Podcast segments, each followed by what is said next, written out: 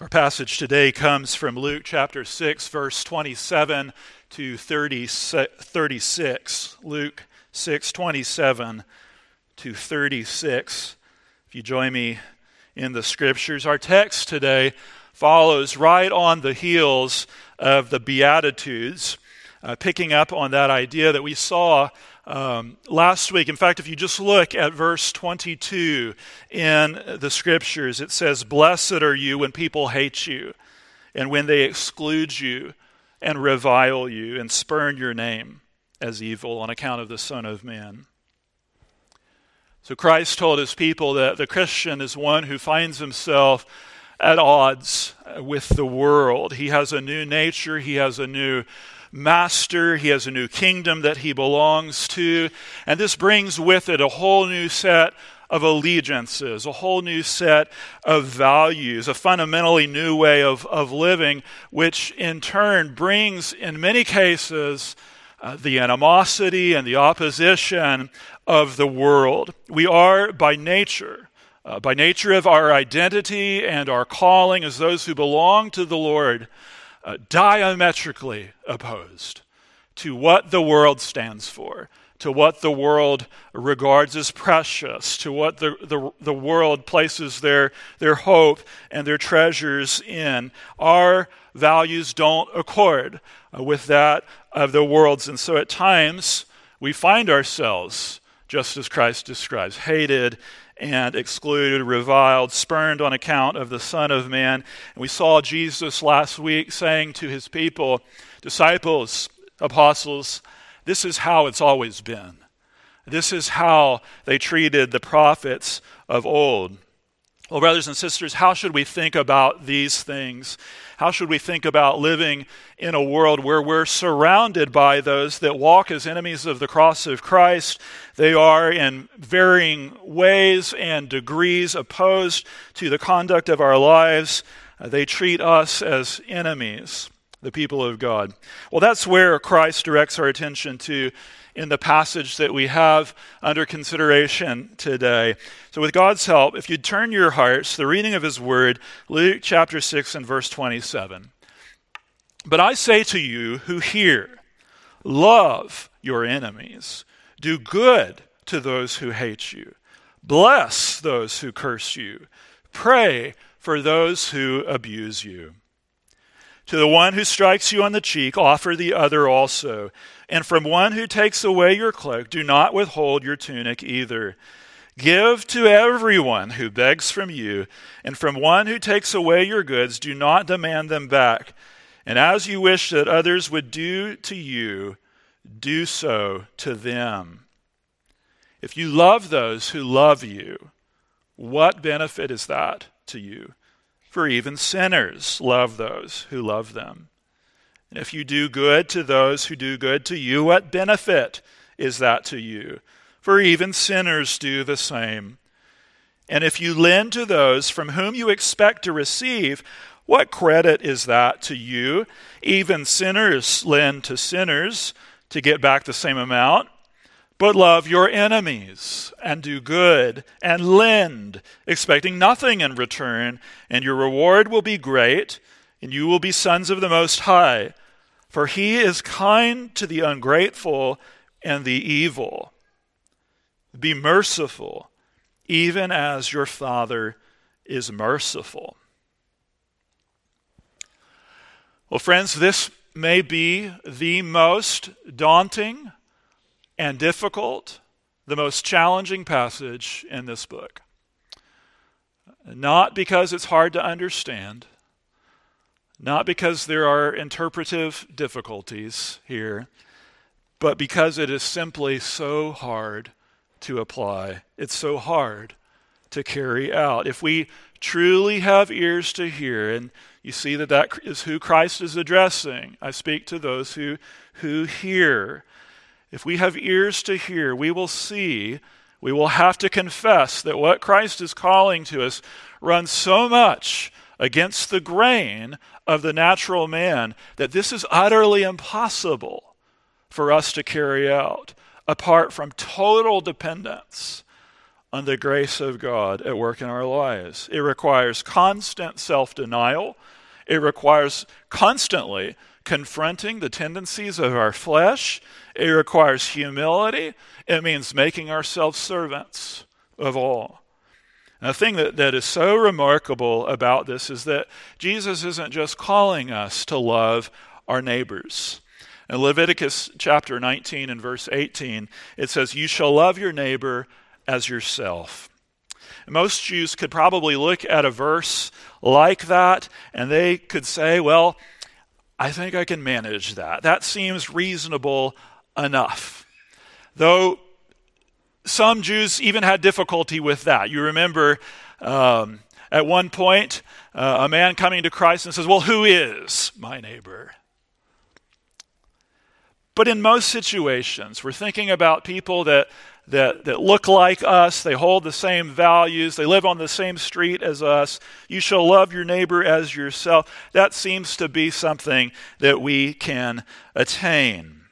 Well, you cannot do that with Jesus' words here. The Jews couldn't do that, and neither can we. This is one of those radical texts, and it has the potential to really shake you up if you'll think about its implications, if you have ears to hear. And the reason for that, of course, is that Jesus isn't just calling us to love people that are like us or that hold the same values as we do. He's not talking about the people that wave to you on the way to the mailbox or that sit next to you uh, when you're at the Little League game and, and are happy to, to chat things up with you. We're talking about people that are openly hostile toward you on account of the Son of Man, on account of your faith in the Lord Jesus Christ. They hate your guts, they hate what you stand for, they hate what you treasure, they hate what you believe, they hate the Savior that you adore. Jesus is calling us. In fact, calling is really too, too weak a word. He is commanding us to love even these, to love our enemies, to love the worst of our enemies. Now, don't misunderstand uh, what I am saying here. It is not as if Jesus is adding a new teaching to the scriptures here. He is correcting a misunderstanding of the Old Testament. The Jews had narrowed the scope of application that the Word of God had to their, to their lives. They took the idea of loving your neighbor and they brought its demands down to a point that was manageable, to a point that they could attain to. They brought it down to a place where when you looked at it, it was actually something quite doable. It was within reach. It didn't require very much of them. We have a way of doing that with the scriptures, don't we? We have a way of bringing down the commands, the precepts of God, and bringing them to our level, uh, reimagining them, reinterpreting them in ways that allow us to stay comfortable that don't require any kind of sacrifice on our part. But in doing so, when we take that approach, the, the clear teaching of Scripture becomes corrupted. You can see this so clearly in the Sermon on the Mount in Matthew chapter 5 and verse 43.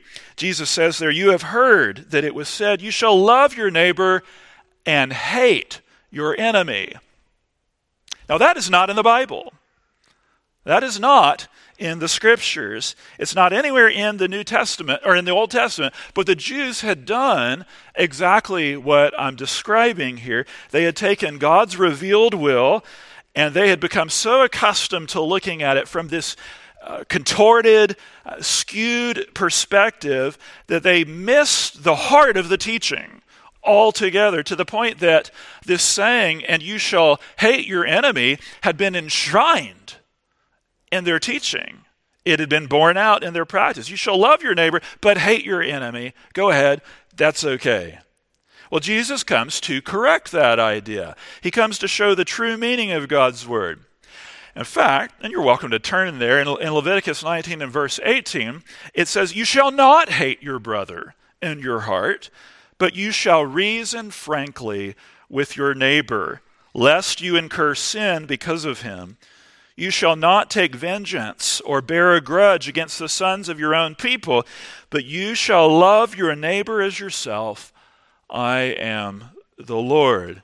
And you might say, well, but it's talking about the Jewish people there. He says the sons of your own people. Jesus isn't talking about his, uh, your, your enemies. Well, okay, but if you keep reading, if you keep reading until the end of the chapter, it goes on to say this When a stranger sojourns with you in your land. You shall not do him any wrong.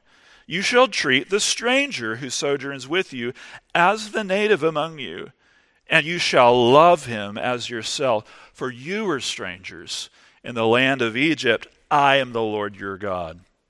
And you can see the principle borne out in case studies, especially in the book of, book of Exodus, what this looks like in practice. Exodus 23 and verse 4 gives us an idea. It says, If you meet your enemy's ox or his donkey and it's going astray, bring it back to him, your enemy's ox or donkey. If you see the donkey of one who hates you, lying down under its burden, you shall refrain from leaving him with it, you shall rescue it with him. Get down in the ditch with your enemy and help him. Come to his aid, come alongside him, serve him, love him in that way. So, this isn't a new teaching. It's the same principle you, you find throughout the, the Sermon in the Mount in particular. Uh, Math, the Lord takes the sixth commandment, for example, and says, You've heard that it was said to those of old, You shall not murder. Whoever murders will be liable to judgment. But I say to you that everyone who is angry with his brother will be liable to judgment. So he's unpacking the fuller meaning of what loving your neighbor really includes in the, in the first place. Yes, it does include loving even your enemies. Now, this would have hit uh, especially close to home with Jews that were living in the first century, where conversion, turning in faith and repentance, to the Lord Jesus Christ would have necessarily meant an obvious repudiation of the life of sin that characterized so many of the people who were living around you. In many cases, it would have meant having your family and your friends turning their backs on you, uh, facing social ostracism, as is the case in many places of the world where believers are persecuted for their faith in ways that we don't experience. It would have meant immediate persecution in many situations. In 1 Peter 4 and verse 3, uh, Peter says, For the time that is past uh, suffices for doing what the Gentiles want to do, living in sensuality, passions, drunkenness, orgies drinking parties, and lawless idolatry. With respect to this, they are surprised when you do not join them in the same flood of debauchery and they malign you. You see the dynamic. They're surprised that they don't that you don't hold the same values that they do, and because of that, they hate you. They malign you. Well, we can expect some measure of this as believers in the Lord Jesus Christ, even in our own day. That is why uh, the scriptures speak so matter of factly about the nature of persecution. Uh, Blessed are you when people hate you and when they exclude you and revile you and spurn you. Not if, but when. Have a good conscience so that when you are slandered. Christ told his disciples toward the end of his earthly ministry, You will be delivered up, even by parents and brothers and relatives and friends. And some of you they will put to death. You will be hated by all for my name's sake. Friends, it's just a given. This is part and parcel with the Christian life in a world that does not recognize the lordship of our Savior. But even these we are to love. Now, how? How are we to love our enemies? Verse 27, Jesus says, Do good. Do good to those who hate you. Now, you might think to yourself, Well, I don't hate my enemies. Okay, yes, but do you do them good? Do you do them good? Listen to what Romans 12 has to say. Romans 12, verse 17. Repay no one for evil for evil, but give thought to what is honorable in the sight of all. If possible, so far as it depends on you, live peaceably with all. Beloved, never avenge yourself, but leave it to the wrath of God, for it is written, Vengeance is mine, I will repay, says the Lord. To the contrary, if your enemy is hungry, feed him. If he is thirsty, give him something to drink. For by so doing, you will heap burning coals on his head. Do not be overcome by evil, but overcome evil with good. So the Lord causes people not only to reject a retaliatory spirit, not only to refuse taking vengeance into our hands, but to move from passivity to activity in the way that we do good to our enemies. Often we think of holiness uh, in terms of the things that we don't do, the things that we abstain from. Don't smoke, drink, or chew, or go, go with girls who do. How many of you have heard that?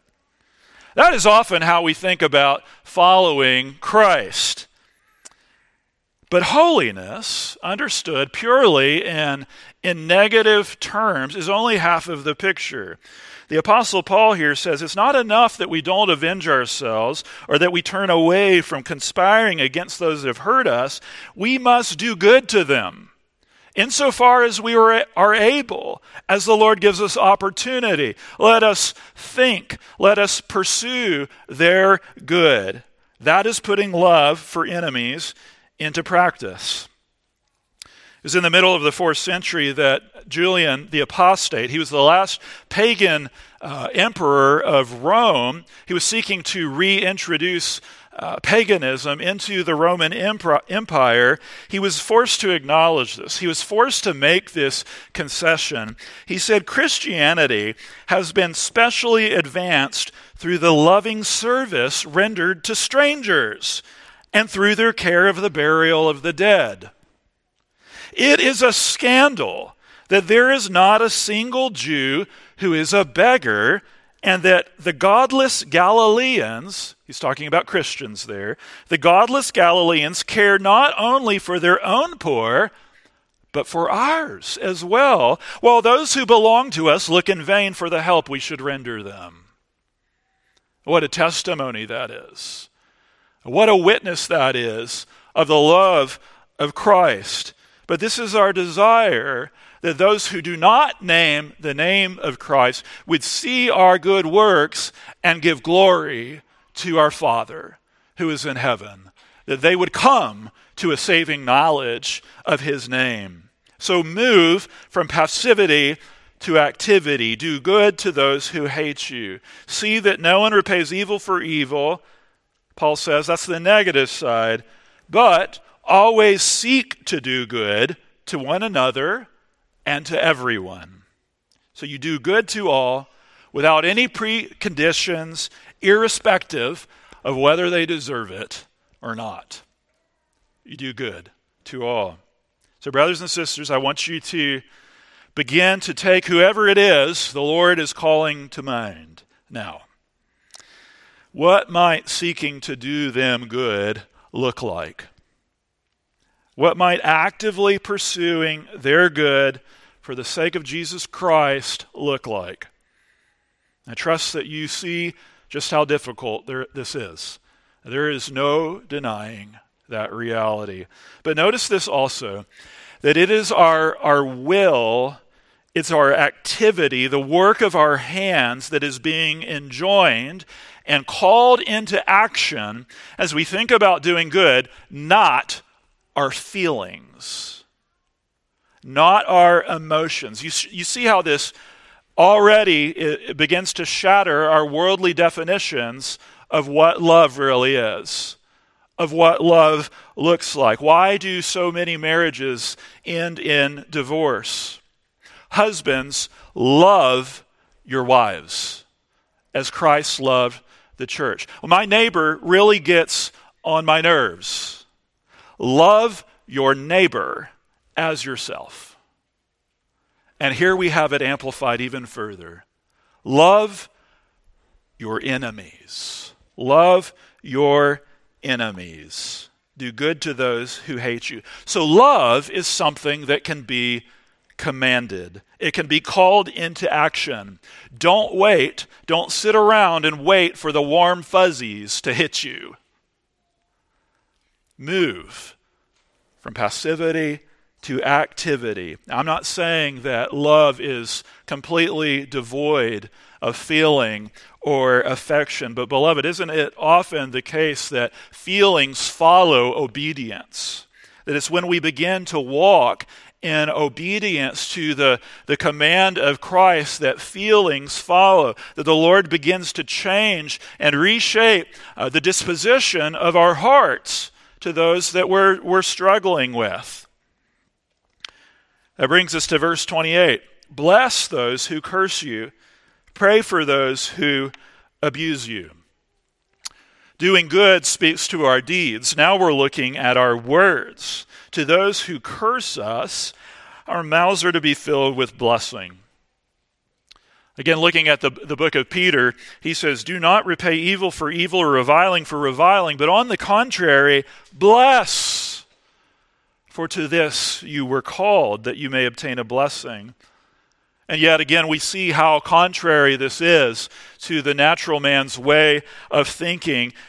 We are so prone to doing exactly what he is warning us away from uh, to return evil for evil, to return reviling for reviling, curse for curse. We want in our flesh to lash out when we are being attacked. But the love of Christ compels us, uh, it calls us to bless our enemies, not to curse. So, are you being mistreated? Are there some in your life who uh, spitefully abuse you, get down on your knees, begin to pray. Take their name before the Father. Ask that the Lord's favor, plead with Him that He would bestow His favor upon their life. For friends, they are lost. They do not understand what they are doing. The idea of, of blessing them brings into focus this reality the Christian's concern for the spiritual concerns, the spiritual well being of others. Others may revile us, but we understand something that they don't by God's grace. We understand they're dead in their trespasses and sins. All they know is passing their days in malice and envy, hated by others, hating one another. So bless them, pray for them. Remember our Lord when he was crucified, how he prayed, Father, forgive them, for they know not what they do. The Lord, our Savior, he perfectly fulfilled this law of God to pray for those who revile you. Stephen, you'll remember, not long after our Savior, while he was being stoned, he cried out with a loud voice. He said, Lord, do not hold this sin against them.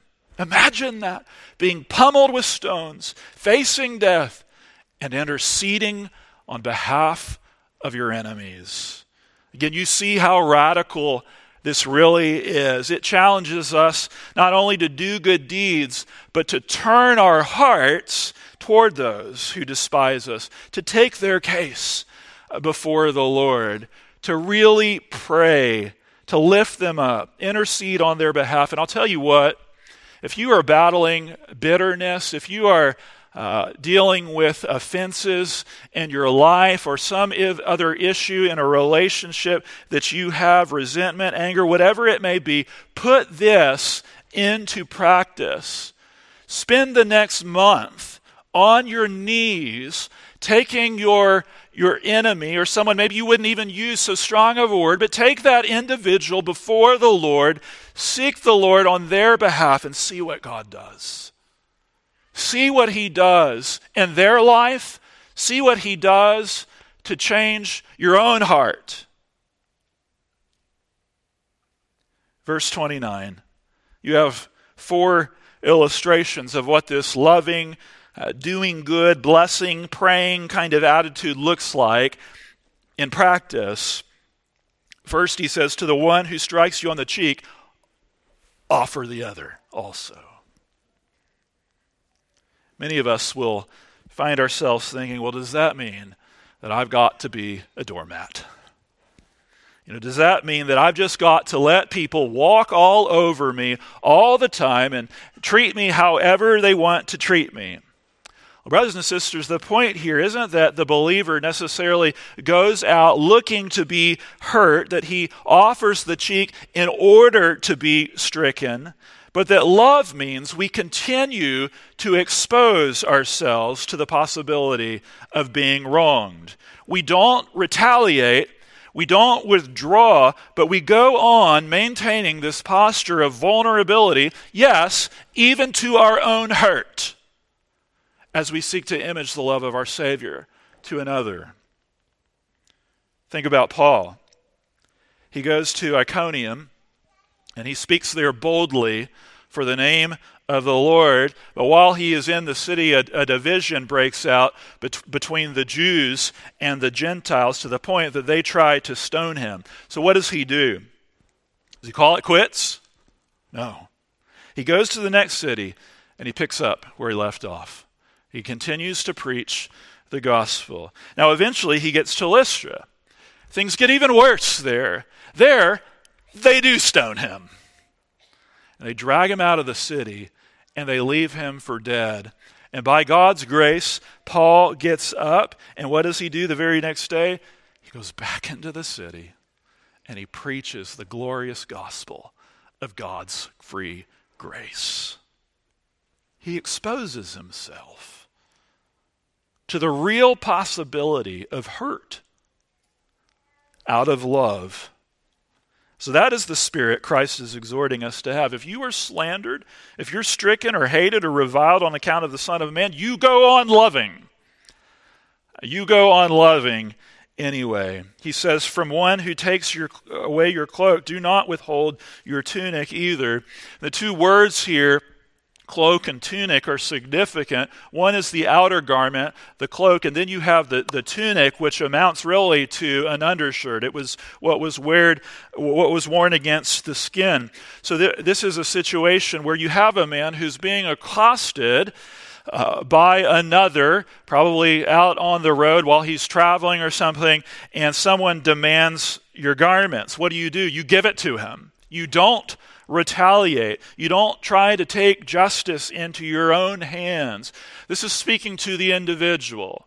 Uh, God has given us the civil magistrate uh, for, the, for the sake of justice. And we also need to say, and we need to say this carefully, that God is not forbidding the use of self defense. In fact, the law obliges us to do what we can to, to protect and defend life. But we like to live in light of the qualifications. We like to live in light of the qualifications more than we do the general rule. And Christ is saying here love requires that we don't withhold even your tunic. Uh, revenge and resistance, that is not the believer's primary MO. That's not how we go about life.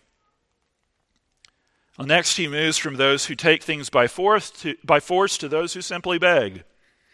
From those who steal to situations where the loss of your goods is, is, is voluntary uh, in many respects. Give to everyone who begs from you and from one who takes away your goods, do not demand them back. And again, I, I wonder how many of us have all of these questions that immediately spring to our minds. Well, surely there are exceptions here. What if they use it foolishly? Does this mean that I have to give to every single person who's on every single street corner that I encounter while I'm driving along the road? Well, friends, we have to ask ourselves are questions like these born out of a true concern for what is loving and wise, or is it something else? The point of, of this particular passage is not to size someone else up. It's not to size the person on the street corner, the beggar, uh, to, to look at their lives. Neither is it to absolutize the command to give or to provide some kind of comprehensive theology of giving. If we were going to do that, we would want to pull in other passages from other places of Scripture uh, is he willing to work? Are they idle? Paul says in other places. But the stress of this passage isn't to examine others, but to lay our own hearts in the balance. What kind of basic posture should the people of God have to those who are in need? Are we marked by a generous spirit? Are we compassionate? Are we kind? Are we ready to give? Do we delight to give out of the abundance of what the Lord Himself has given us? All of this is summarized in verse 31. And as you wish that others would do to you, do so to them. This is the summary of the law and the prophets. You shall love the Lord your God with all of your heart, and with all of your mind, with all of your soul, and with all of your strength.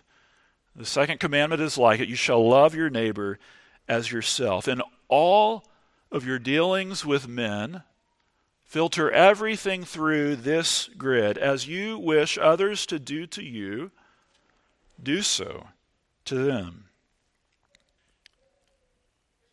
Now, if you look at verse 32, Jesus gives us three other illustrations to, to show us just how different the kind of love we're talking about is from the love that you are going to find in the world.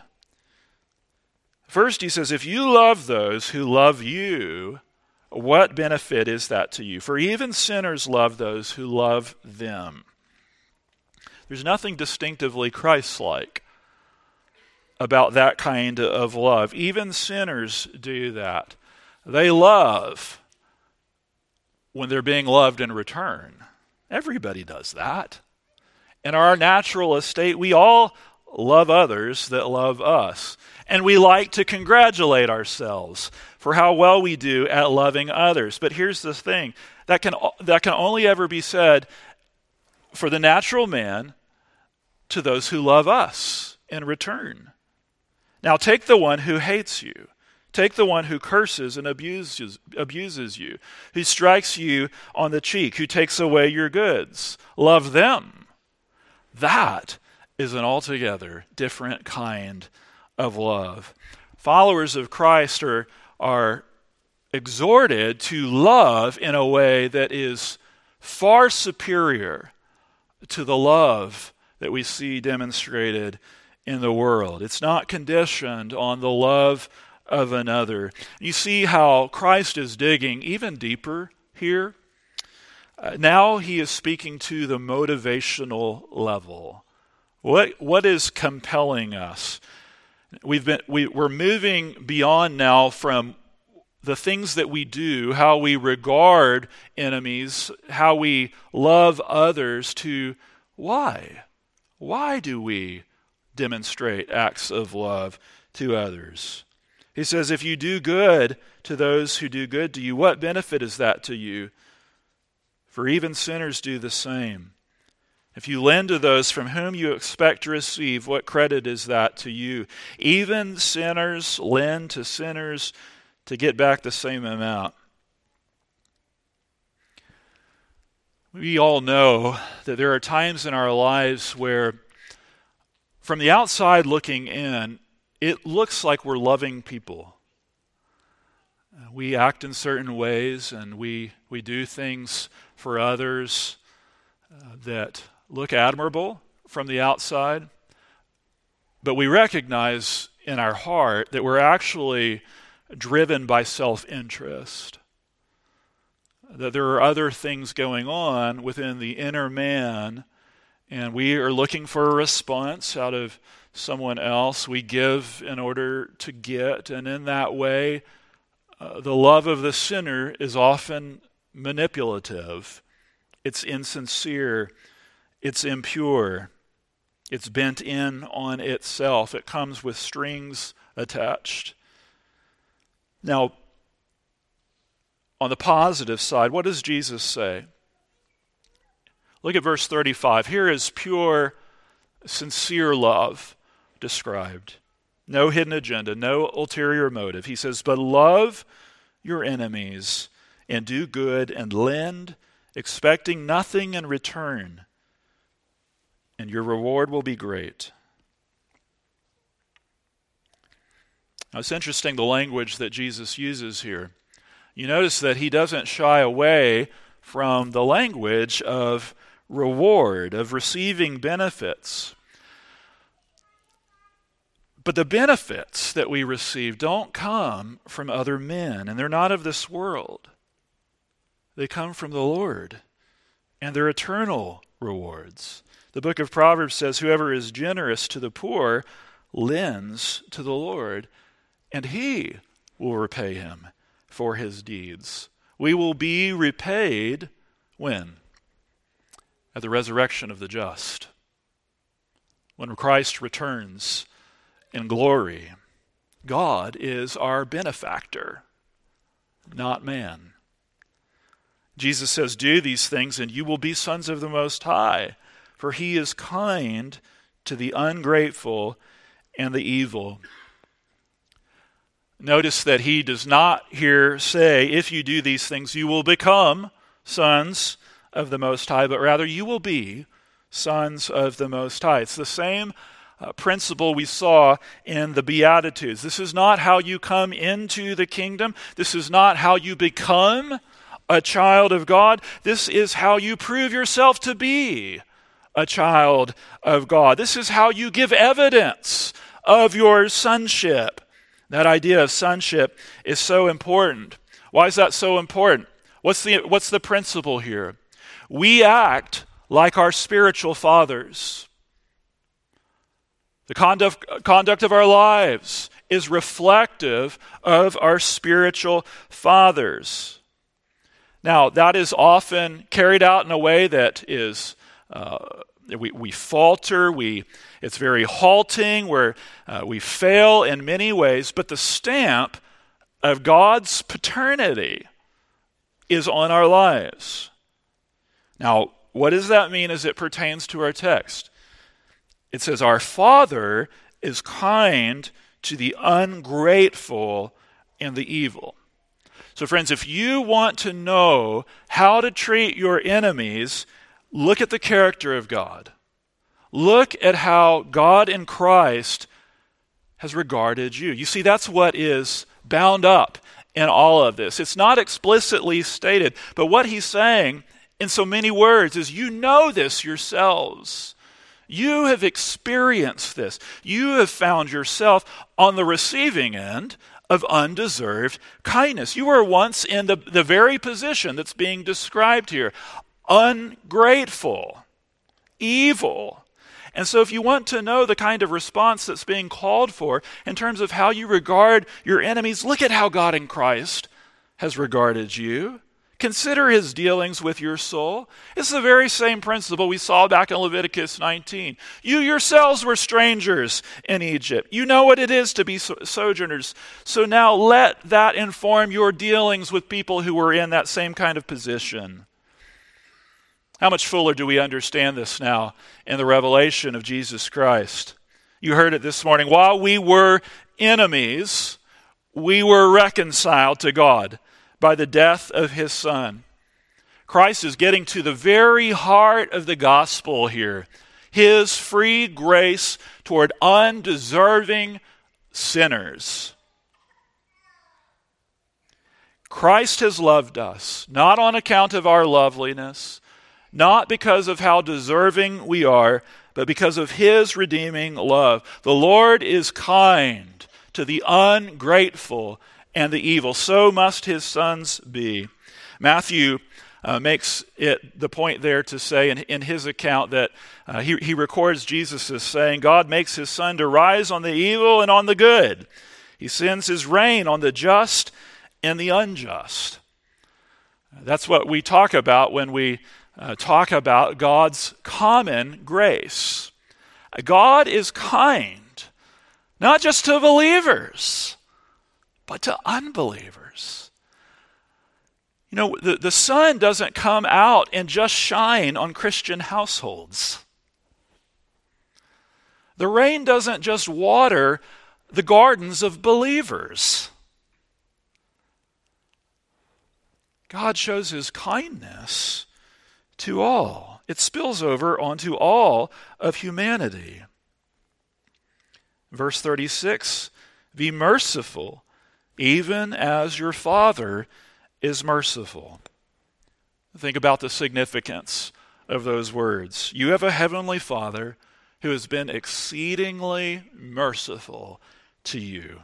He has given his only Son on account of your soul. Christ came to shed his blood that you might re- be redeemed from your sin. Mercy has triumphed over judgment at the cross. So survey the mercies of God, which are new every morning.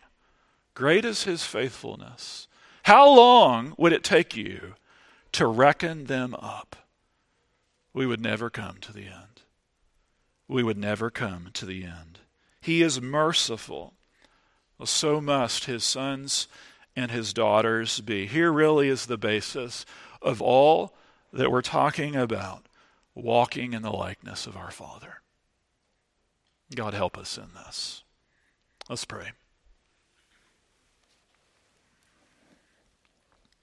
Our glorious Father, we are thankful for the way that you have shown your kindness to us as those who were so very ungrateful and evil.